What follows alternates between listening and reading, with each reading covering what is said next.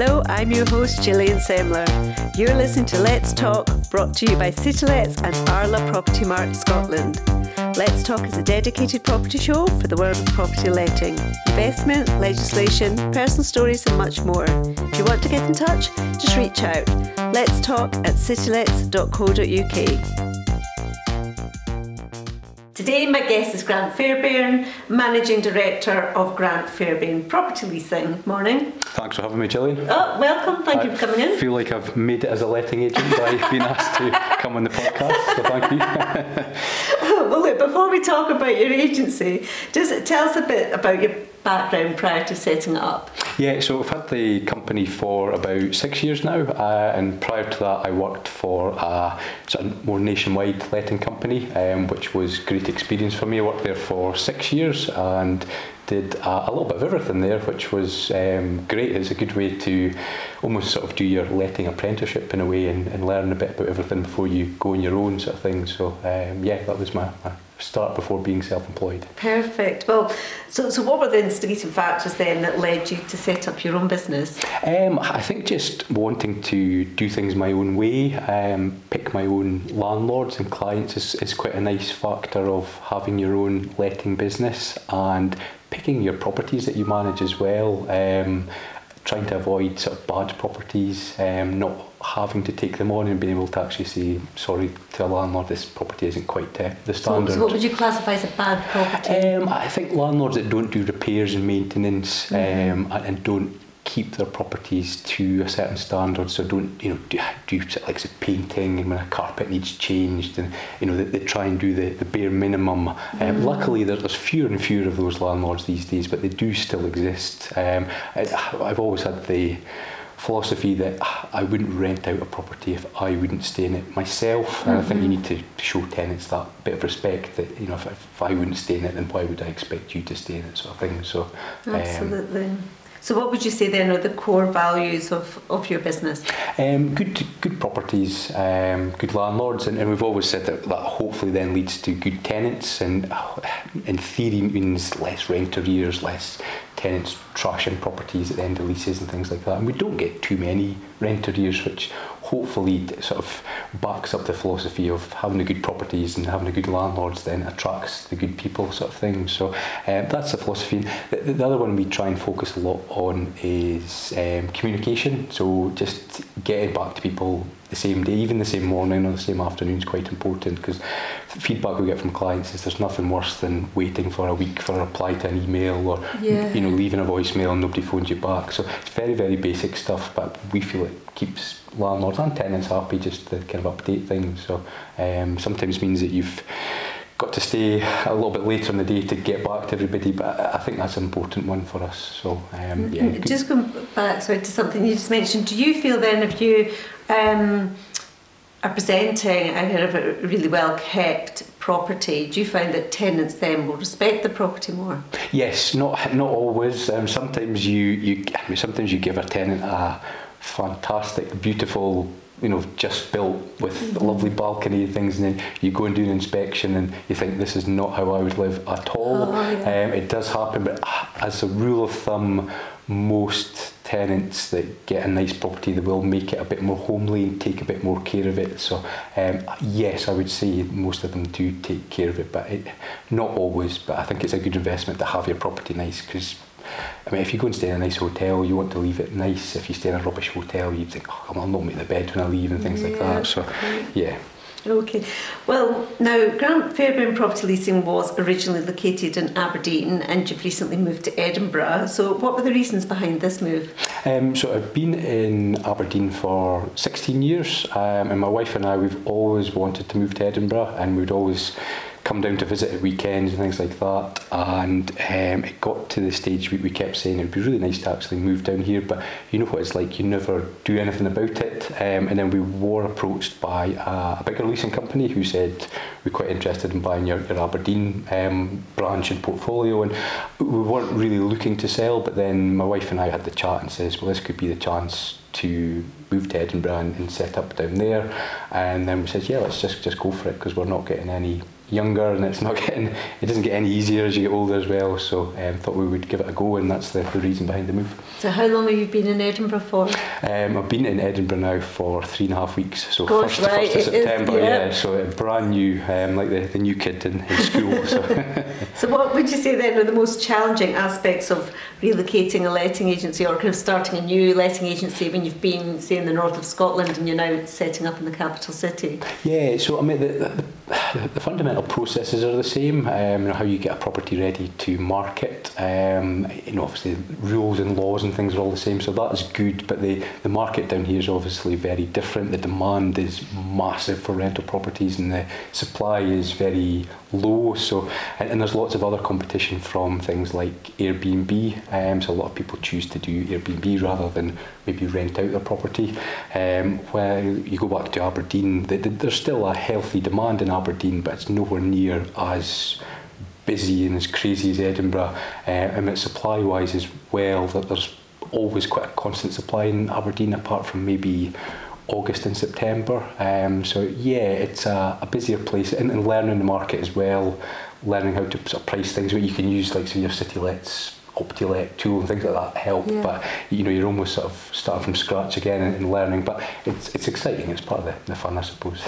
so, and but your properties, Grant Fairbairn properties, aren't limited. They'll be just limited to Edinburgh, will they? We we try and stay in the city if we can. Um, it's just for it's more efficiency. It just means we can deal with things quicker rather than if, if we've got to go you know, in, in Aberdeen, some agents will cover as far as like sort of Peterhead, and they'll right. go out as far as like Insch and go down as far as Laurencekirk. Now, these are quite, they're not massive journeys, but if, if you've got a couple of appointments there, that can eat up your whole morning. And it's the same idea in Edinburgh. Know, if you're going over the, the bridge, you know, if you're going down to maybe areas like in the borders and things yeah. like that, it can really eat up your day doing those appointments. So I've always preferred just to stick in one quite concentrated zone, and I find it more efficient. Better service as well. Okay.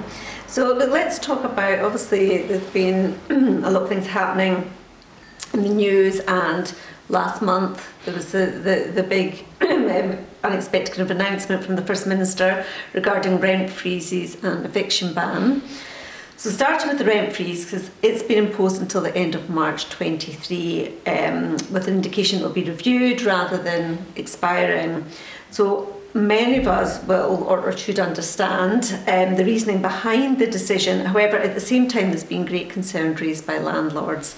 Um, over their affordability for, for a variety of things, for maintenance costs, fulfilling normal tenant services, and as well as they've got to cope with interest rises on their rental properties and their own properties if they've not fixed in. So, you know, what are your views on this emergency legislation?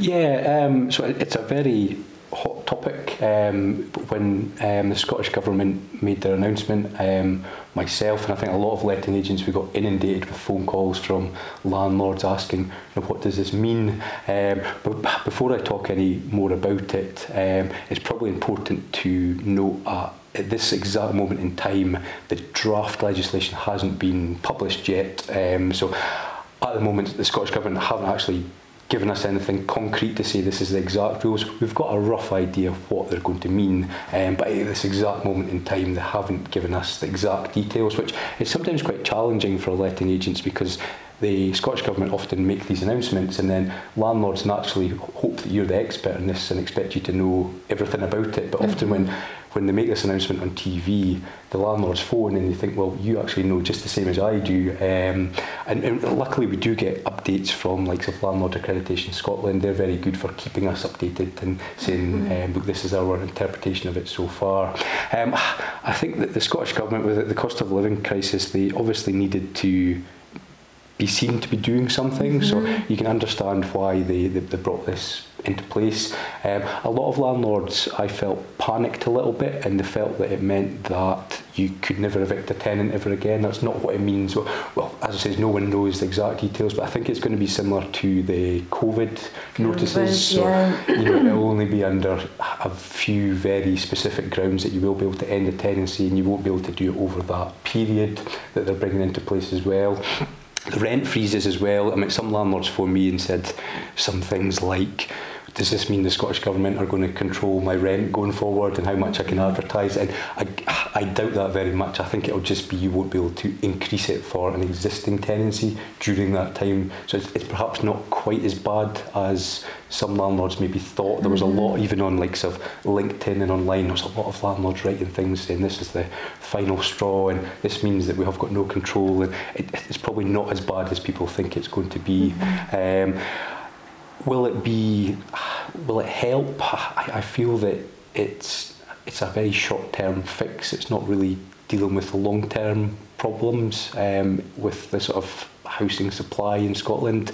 Um, I feel it's also delaying the inevitable. So if, if a landlord is wanting to evict a tenant, then they're just going to hold off and do it at the end of the, you know, it's the same with when there was the mm-hmm. COVID um, mm-hmm. extended notice periods. It, it doesn't really stop it from happening, if that makes sense. And, yeah. Um, same with the rent increases as well. It's sort of delaying the inevitable in that front as well. So um, I can see why the Scottish Government did it. They, you don't really want to see people getting rent increases over winter when gas prices are high yeah. and things like that. Mm-hmm. So I, mm-hmm. I can see that aspect of it, but it's not really solving the no.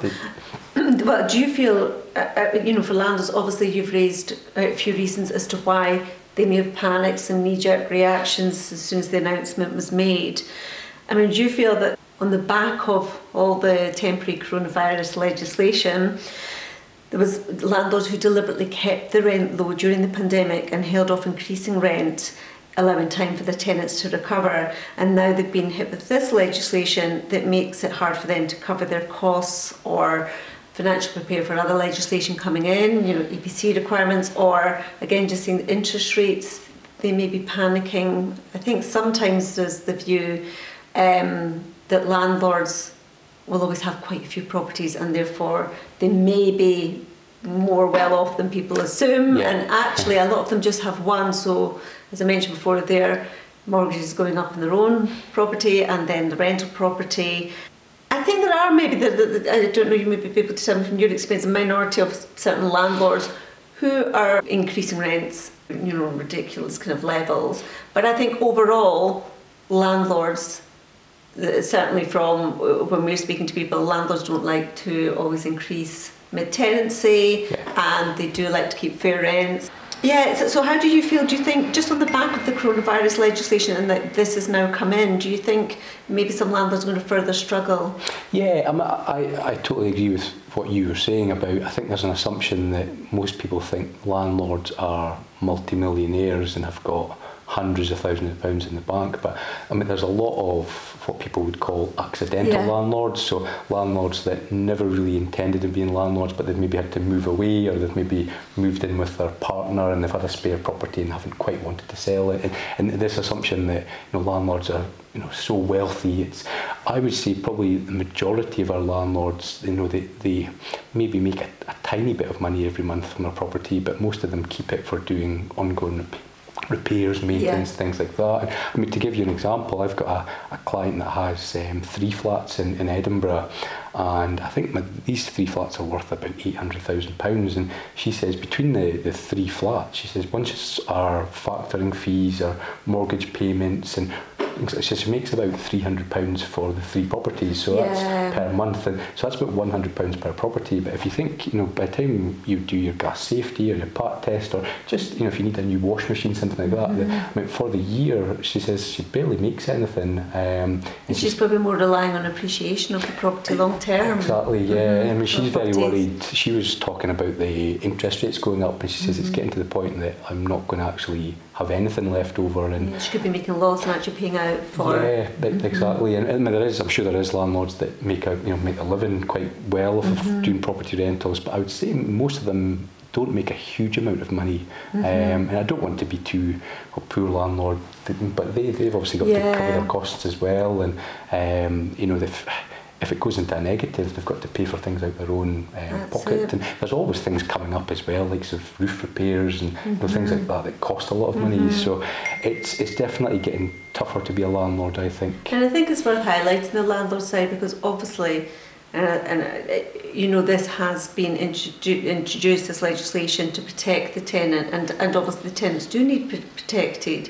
Um, it's, it's going to be a tough time for everyone. But I think, yeah, while we're talking about this, it is worthwhile just as pointing out the other side. Well, I mean, just after the announcement on rent freezes and the moratorium on evictions, Chief Executive of the Scottish Association of Landlords, John Blackwood, he stated that I've been inundated by landlords saying that they will be removing the vacant properties from the rental market, and I don't blame them.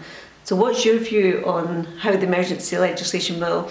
Well, we can know how it might affect landlords, but also, you know, how it will affect the private residential lettings market itself.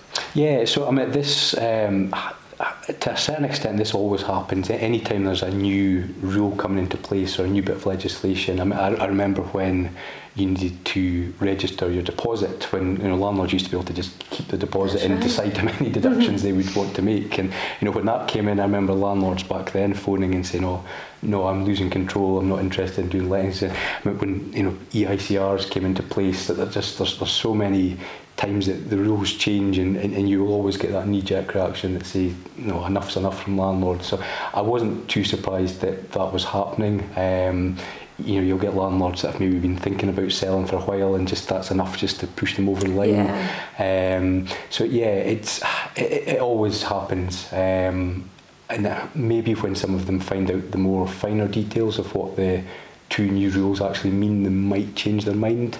Mm-hmm. Um, it's the unknown, isn't it? Yeah, and it, it, it's almost the it's almost the we're losing control, and you know yeah. I, I think landlords really dislike that, and you know the government's against us sort of thing. But I think when there's more guidance when the draft legislation is published, I think some of them might change their mind. Um, mm-hmm. And I think the ones that say they're going to sell because of that, they were probably thinking about selling anyway. That's just right. been the thing that's pushed them over the, the edge, sort mm-hmm. of thing. Um, so yeah, it's it's it always happens whenever something changes in leasing. You get that. It's quite common. And I guess it's the unknown of how long it will go on for, with the indication that it would be reviewed rather than it is only till March. You yeah, know, exactly. So, so what's your opinion then on? the real reasons for the housing crisis in Scotland and, and what could have been a better approach then for the Scottish Government to, to still help tenants, but without maybe risking more landlords withdrawing or selling their properties? Yeah, so I mean, it, it's quite difficult because there really is no massive short term solution because it's quite a long term problem. And the, the problem is we don't have enough housing stock, especially in places like of Edinburgh and Glasgow and certain parts of Aberdeen as well. So long term, there needs to be more housing. I mean, it's just supply and demand really, and these little things help for a very short period of time, but that they're not really dealing with the long term issues that we have. Um, I mean, like it's. An example of it is like being in a supermarket and there's no food and saying, right, rather than let's work with the farmers to make sure there's food next year and you know make sure that the infrastructure is set up so this doesn't happen again. We'll, we'll control prices of the food that we've got. You know, it's mm-hmm. quite sort of. I, I always think the sort of short term thinking just creates short term results yeah. and mm-hmm. you know things like that. We're just going to have the same problem next year and the year after. So it's almost like maybe stop planning the little things and focus more on the house building. Mm-hmm. And I mm-hmm. totally get it, it's not as easy yeah. as just building houses here, there, and everywhere. But that that is the that, that's the thing that's going to help mm-hmm. the most is just having more supply. Do you um, think just now? Do you think the legislation in a way could possibly cause more problems than it's trying to solve? Yeah, but the thing is, we always need a healthy supply of rental stock. And there's always mm-hmm. going to be demand from students, people that are maybe not ready to buy, people that can't buy, you know, people that are especially up in Aberdeen, you'd get somebody that was, especially for the oil and gas, you'd get somebody that was there for maybe a 18 month project. There's no way they're going to buy a property for 18 months. They're quite happy to, to lease for 18 months. So there's that constant demand for rentals, and I think we need to make sure there's always a constant supply of healthy rental stock. And if, you know, I think some landlords feel like the more they're getting I don't know if punished the right word, but the more things it's making it difficult for them, then it, what it's really doing is it's making existing landlords more likely to sell, and it's also making it less attractive for maybe new landlords mm-hmm. and future mm-hmm. landlords. They'll think, well, I'll just put my money somewhere else, mm-hmm. and I'll, or I'll buy maybe in somewhere that's not as strict and there's not as many rules. Of thing. Yeah.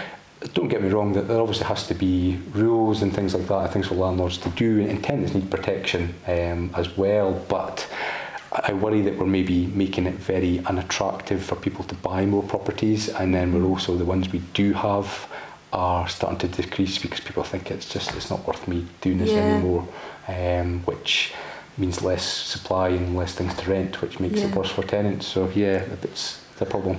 Well, just you mentioned students actually, because it was recently reported that Glasgow University University advised students that if they hadn't secured accommodation, then they shouldn't complete the registration process. Now, Aberdeen experienced a similar situation in 2015, 2016. So, what are your views on this type of crisis and how best could it be eased? It's a really difficult one. Um, I, I remember the, the, problem in Aberdeen, and they had students going into hotels and things like that that the, the university would pay for. Um, it's a hard one to solve. Um, the only thing I could think of that might be slightly practical is maybe giving students financial rewards for maybe staying at home and you mm-hmm. know especially if, if you're studying in Edinburgh and perhaps mm-hmm. you live in you know the borders on Fife or something you can maybe give them sort of payments for not using the student accommodation. But looking at it the other way if I was 18 and starting university I want to be in the city and, and getting the full experience I, I don't really want to be staying at home with my mum and dad and you know commuting in twice a week and doing it all online so would that actually be practical? I, I don't think so. I think most students want to stay in halls of residence and get the, the, the city Experience that student life, Exactly, yeah. And, and you don't Uh-huh. blame them. I, I would be exactly the same. So it's a difficult one to solve. And I think probably going back to what I was sort of talking about previously, we just need more accommodation. Yeah, because I Um, think, well, in particular with Glasgow, I think it's actually accepting more entries from overseas, which overseas students, which is probably exacerbating the problem. Okay, well, obviously there's a lots of kind of areas within the housing crisis, including the student housing crisis, that that do need to need to be looked at, need to be resolved. But look, thank you for all your insights and opinions. And and just on another note, because obviously you're juggling many plates, you've just a huge move down. Um, but out with all the kind of chaos, uh, well, what do you what do you tend to do just to relax out of the, the world of property? Um, it's, that's a good question. Um, the thing that relaxes me quite a lot is walking my dog, um, which I quite enjoy. But on a, a serious note, I, I try not to read my emails after six o'clock at night. so um, I try not to work Saturday and Sunday. Occasionally, if I've got a lot on, I'll do maybe a Saturday morning. But Mm-hmm. I'm trying to try and get my work-life balance good because healthy balance. Ah, yeah, get me checking emails at 10 o'clock at night and then people Mm-hmm. start emailing you back. So I've sort of tried to say, right, I'm going to be 8 till half past 5 is when I'm going to try and work till and um, try and never go after 6 o'clock. And um, yeah, exercise is good for me as well, Mm-hmm. getting to the gym or going out for a run. And I, I find sometimes if I, if I do that um, at night time, I feel my head's Mm-hmm. fresher the next again day rather than if I work till 9 o'clock at night, the next again day I'm tired and I'm not very fresh, so um, I'm trying to be very strict with that. But it is difficult, especially with everything being on your phone these days. Yeah, that is It's harder to get away from it. yeah, you're constantly available. And the other one I'm trying to do is not give landlords my mobile number. So, because I'm, I'm sure a lot of letting agents will agree when, when they get your mobile number, they start texting you at silly times, messaging or Sunday and things. So I, I, I try and just give them the office landline, email, and then those two things I can say, right, I'll manage Monday to Friday, and that does help a lot with the switching off at night time because Perfect. We should. Yeah, a lot of people take that advice. Definitely. Oh, it's been lovely to meet you. No, thank, you so for having much. Me, Gillian. Thank you. I'm Gillian Semler. Thanks for listening. If you've enjoyed the show, don't forget to subscribe to the Let's Talk channel on all the usual platforms, including Spotify, iTunes, and SoundCloud, as well as on citylets.co.uk forward slash podcasts. And also let your friends know where to find us. Let's Talk is a dedicated property show providing insight into the world of property letting. More information on today's show can always be found in our show notes along with this podcast. If you want to get in touch, just reach out. Let's talk at citylets.co.uk.